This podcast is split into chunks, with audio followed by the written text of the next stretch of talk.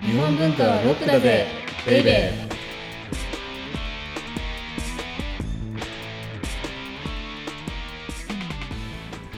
こんにちは先入観に支配された女サッチーですこんにちは、セバスチャン匠です。先日ね、はいすごいいいことがあったんですよ。あいいこ久しぶりとにいいことだったな。あーすごいそれは何よりですうねん何最があったん近ですか全然いいことがないかったんで すけど、はいあのね、あの、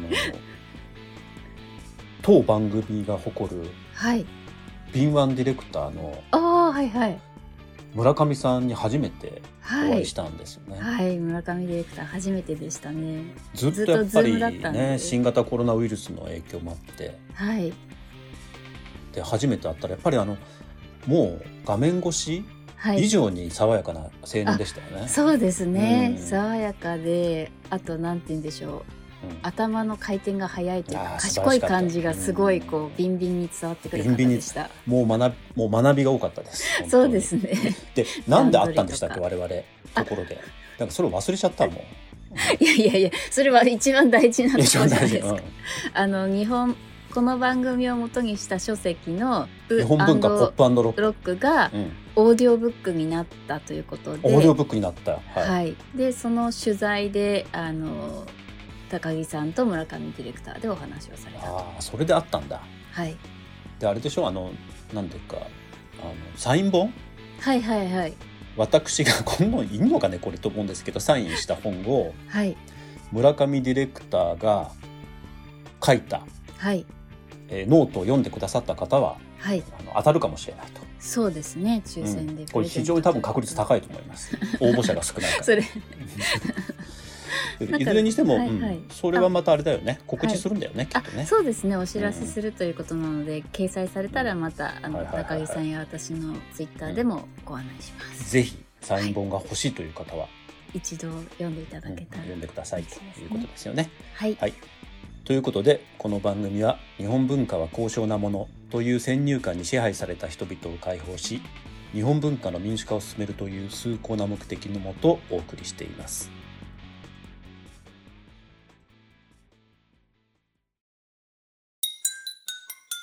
日本文化はロックだぜベイベー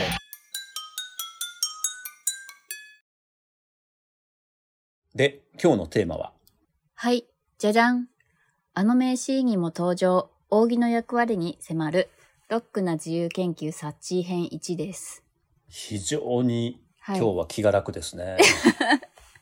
高木さんがこ台んな本ら、こんな楽だと思わなかった。やっぱ普段そんなにいろいろと考えていただいてるんですね台や本だって結構考えたでしょ、しだし、ああ考えました考えましたはいの、一冊読んで終わりじゃないじゃないですか。そうですね。だから、本当今に日はだから、あの、本当に大船に乗ったつもりで いやいやいやいや、泥船じゃないことを祈るんですけれども い、やーはい。前聞回いてる方もヒヤヒヤするかも前々回か、はい。あの、セバスチャン編の自由研究がありましたけど、はい。はい。それのサッチー編ということで、はい。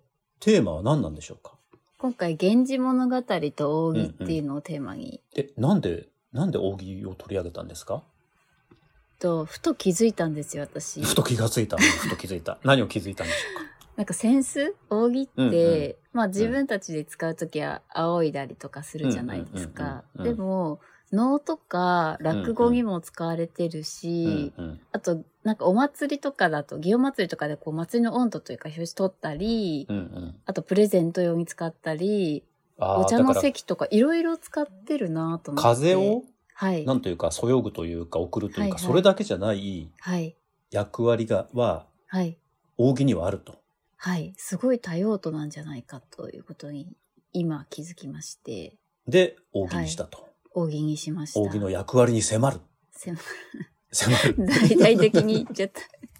自分でハードルを上げてしまった 感じですね。いやいやいでも、はいあの今日「源氏物語」でしょはい、そうです。で確かに「源氏物語」ってはい。あの扇の使う名シーン多いですよね。そうなんです。はい、本当に。だからそれが日本文化の魅力だと思うんですよ。あ、どういうことですいやかつまりねはい。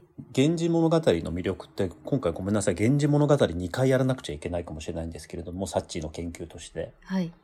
あの源氏物語って当番組でも紹介してきましたよね。うんうんそうですねいきなり名場面集とか。はい、そうです、そうです。だけど、その源氏物語と今度扇がうんつながるわけじゃないですか。はい、そうです。うんうんうんうん。で、そういうののつながり。あ前回は源氏物語の紹介をしましたけれども、はい、今回はサッチーがはい、扇を通して源氏物語っていうのを紹介することによって、はい。源氏物語の世界と扇の世界がガチャンってひっつき出す。おーなんかちょっとかっこいい感じですね。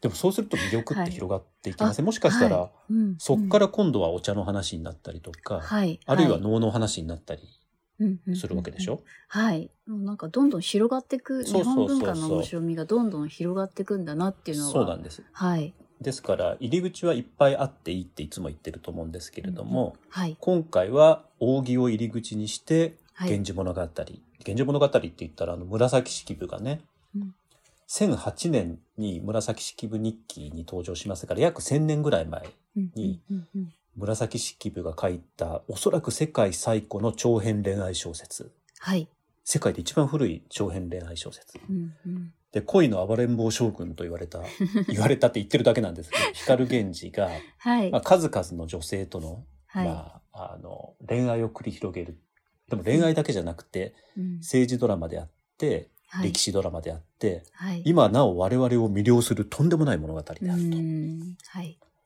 ていう「源氏物語」にはい、登場する扇って、はい、まずどこなんですか何が印象的だったんですかサッチーとしては。私は印象、んうん私が印象的だったのは、あのおぼろ月夜との出会い、あーあれはねはい、あの本当に名シーンですよね。そうですね。私でも、うんうんこの番組のそのうんうんベストシシーンの時にうんうおんぼろ月夜が好きだって申し上げたんですけど。うん はいうんうん、あの自由な女性像みたいなあ、とこそろうで。そうそうそうそう。でも全然扇のことは注目してなくて。、えーこれ、おぼろ月夜ってどういう話だったかっていうとはい。八条の花の縁はっい。て、まあそうです花の縁ですから、桜の花の下での宴会っていう意味ですよね。うん。で、右大臣、おぼろ月夜って右大臣の娘なわけですよ。はい。で、光源氏は左大臣の娘である葵の上と結婚してますから、はい。まあライバルのそう娘ですよね。うんうん。はい。で、右大臣はおぼろ月夜を帝の、まあ、妃にするために非常に大切に育ててうんい。た。はい。ですけど、そのおぼろ月夜って言われる女性がはい。光源氏と、まあ、出会っちゃったわけですよね。はい。で、そのシーンがすごく印象的だったっていうことでしょそうですね。うん。出会ってさ最後、一夜を共にした後の、あーでもさ、これ確かね、はい。あの、扇で顔隠してるんじゃなかったっけな、最初。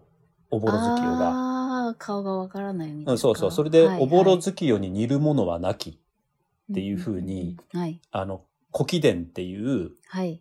まあ、あの、右大臣の家ですよね。うんうんうんうんで、その、右大臣の家の、まあ、光源氏が酔っ払ってたわけですよ。はい、で、そしたら、向こうから、その回廊みたいなところを、はい。おぼろ月夜に似るものはなきっていう風に、うんうん口ずさみながら来る女がいたわけですよ。はい、で、扇で顔を隠しながら。はい、はい。そうすると、その女性のことを光源氏酔っ払ってるから、ガーッと袖を捉えて、はいでも、、向こうは光源氏だって分かったっはていういこ。とですよね。そうです、そうです。うんで、はい、一晩過ごしちゃうと。はい、で、光源氏は、はい。要は誰だかわからない女性と一晩過ごしちゃった。そうです。光源氏は誰か分かってないです。で、その後に扇が出てくるっていうことでしょそうですね。うんなんか女房たちがうんう起き出して、うんうんうん。騒がしくなってきたから、うんうん誰か名前を教えてってうんうん。おぼろ月夜に言うんですよ。でも答えないんですね。おぼろ月はね。うんは。い。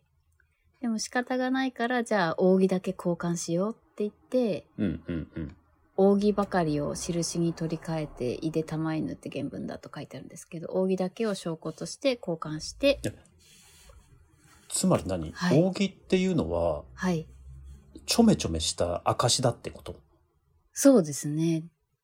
男性と女性が、はい。まあ、ひ一夜を過ごした、はい。そのまあ、形見というか証として扇を取り交わす交そう換しそう合そうそうそうそう。うなんえかそロういうマン役チ割があるの扇には。はい、あったみたいです。へえ。なんか面白くないですかちょめちょめした後にち、ょめちょめした。今、いや、今の現代の私たち うんうんは、わざわざなんか交換したりとかしない、うん LINE ぐらいしか交換しないもんねじゃ。あーま多あ、分事後ってすごいやわかんなけどですけどうんね。うんうんうん はいじゃあそう、このおぼろ月夜と光源氏が結ばれた証っていうのははい扇だけっていうことなんだ。扇だけです。へえ。でなもんかそ素れ敵だよがね。すごい素敵ですよね。で、その扇がだからその人を象徴するものだってていうのも面白いなと思って。確かに、あの、扇って、だから、ただの、まあ、風を、 なんあ、てそいううのそうそう、起こすそよがしたり、はい顔をはい隠したり、そういうものじゃなくて、うんこうなんか自分の象徴でもあったっていうこそとうですね、できっす。と。そうです、そうです。それが扇であって、はいで、。そのことがこのおぼろ月夜うんうのん花の縁っていう源氏物語8条から見て取れるってはいういこと。ですよね。そうです。あでと、まだおぼろ月夜と、まだおぼろ月夜、今日おぼろ月夜で終わっちゃいますね、 今日は。じゃあいいでしょう、いいでしょう。はい。で、その後、何日も会わない後に、光源氏が、うんうん。あの、また、その扇を見て、うんうん。こう、おぼろ月夜のことを思うんですよ。で、そこの原文が、うんうん。かの印の扇は桜重ねにて、こき方にかすめる月を描きて、水に映したる心映え、見慣れたれと、ゆえ懐かしゅうもうて鳴らしたりっていうことで、ああ、なになに。光源氏はじゃあ何日も会ってない姫君のことを、はい。そのひ姫君と交換した扇を見ることによって思い出すってことねそうそうそうなんですよ。いや、しかもさ、はめい。ちゃめちゃセンスよくないこの扇。あ、そうなんです。桜の重ねで月が書いてあって、桜を重ねた色で、はい。色の濃い片方の方に霞んでる月を描いて、はい。で、しかもその月っていうのは、うん水に映してやる。そうそうそうそうそうそう。えー、でもね、すごい。僕はさらにすごいなと思ったのが、はい。こういう扇って、うん。よくあるものだがって、 そんなあ、よくそあうそうそうそう、よくるあるんだ、みたいな。もそうなんですよ。もうだからさ、源氏物語のひ人たちって、はい。もうセンスお化け集団だよね、もう。あそうそうそう。センスにも、なんかシャレになったあれですけど、センスにもセンスがこあうなるほ出どるっていう。センスにもセンス。なんかちょっと親父ギャグみたいなあれですけど。すごい親父ギャグ。だけど、確かはにいセンスにはセンスが出る。センスがは出いる。。センスが出る。なんで、かその人。の人柄も出る。人柄も出る。しかも象徴でもある。はい。いや、で、最後がさ、はい。この場面って、はい人柄も奥ゆかしくて使い慣らしてるっていうのがまたいいよね。あ、そうそうそうそう。だって、これだけセンスのいい扇を、うん。普通だったら、こう、僕なんて貧乏症だから、はい。ずっとこうなんか取っといちゃう。使わずに、大切に。はいはいはい。うんうんうんうんでも使い慣らしてるっていうのがね、いいですよね。いいですね。ちょっと素敵だなと思って。このっ花ていうので、絵うんははい。いいですよね。花の絵は、まず、あすのごい名作、扇が小道具じゃないね。もう主役だね。そうですね。出会いの主役ということで。でも、そもそも扇と扇子、これ時間が来ちゃったので、最後に、あの、サッチーの自由研究として聞きたいんですけれども、はい。扇と扇子って違うの今ほら我々扇子って言うじゃない。はいはいはい。扇に子供の子って書いて、うんセンスですよね。なんか、うん。扇はバクッと2種類あって、バクッそとの二種類あって。はい、うんその一つがセンス。あだから僕がもう一応念のため調べておいたんですけれども、はいはい。扇っていうのははい。この風を起こすものの総称だったわけでしょはい。そうです。なので。だか。ら内輪だろうがあそセうですンスだろうが内輪何とかもだろうが何だろうがはもうまとめて扇だった。はい、そうです。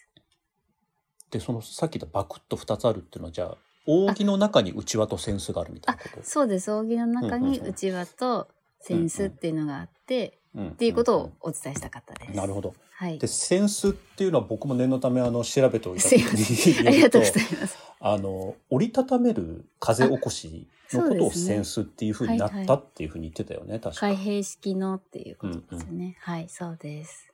でこれってはい。日本オリジナルなの、センスは。そうですね。もともとうんは、うんうちは、はうんうん大陸由来であって、大陸大。うんうん。はい。なので、で万葉そ集れがとかに出てくるのはうちわなんですよ。あ、え、そうなんだ。はい。まあ、万葉集に出てくる扇はうちわのことで、だから、じゃあ万葉集の中に扇っていう言葉出てきたら、それは扇子じゃなくて、うちわ。い、うちわのことらしいです。へえ。で、それが時を経て、はい。え、もともとなん、どういう風になったのなんかそ、の、木の板とかをうんうんうん重ねて、で、まあ、うんうん今だと要って言いますけど、そこで閉じたものとかが、扇として平安時代には。 へーあ、じゃああれか、木管みたいなものを重ねて、そうですね。で、 はいそれが内輪から、はいまあ、センスというか扇、日本ならではの扇になっていって、はい。で、それを逆に中国に輸出したんでしょあ、そうです。で、中国で人気になって、また中国でも作られるようになったっていう逆輸入、逆輸入とへいうか、はい。え。そうなんだね。はい。っていうのをと私も知りませんでした。だから日本オリジナルのものってなかなかないっていうふうに言いますけど、はい。篠笛と扇子は日本オリジナルなんですね。そうですね。っていうそしてのが。はで、い、この日本オリジナルの、まあ、センスというか扇は、源氏物語にも、あの印象的な場面がいくつも登場すると。いくつも登場します。はい。、ということは、次回はいくつも登場するのの続きを続きは、あのはい、自由研究としてご紹介いただけるはいと。いうことですよね、そうきでっすと。はい。そうします。そうしましょはい。ありがとうございます。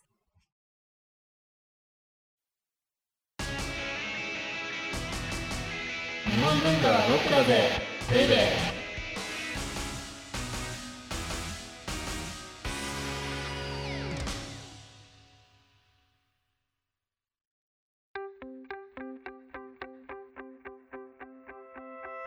では audiobook.jp をお聞きの皆様にはこの後特典音声がありますぜひ最後まで聞いてくださいじゃあ次回はあの先ほども申し上げたように「源氏物語と扇」の続きということですう。扇の秘密に迫る。ということで、はいお相手はセバスチャン高木と先入観に支配された女サッチーでした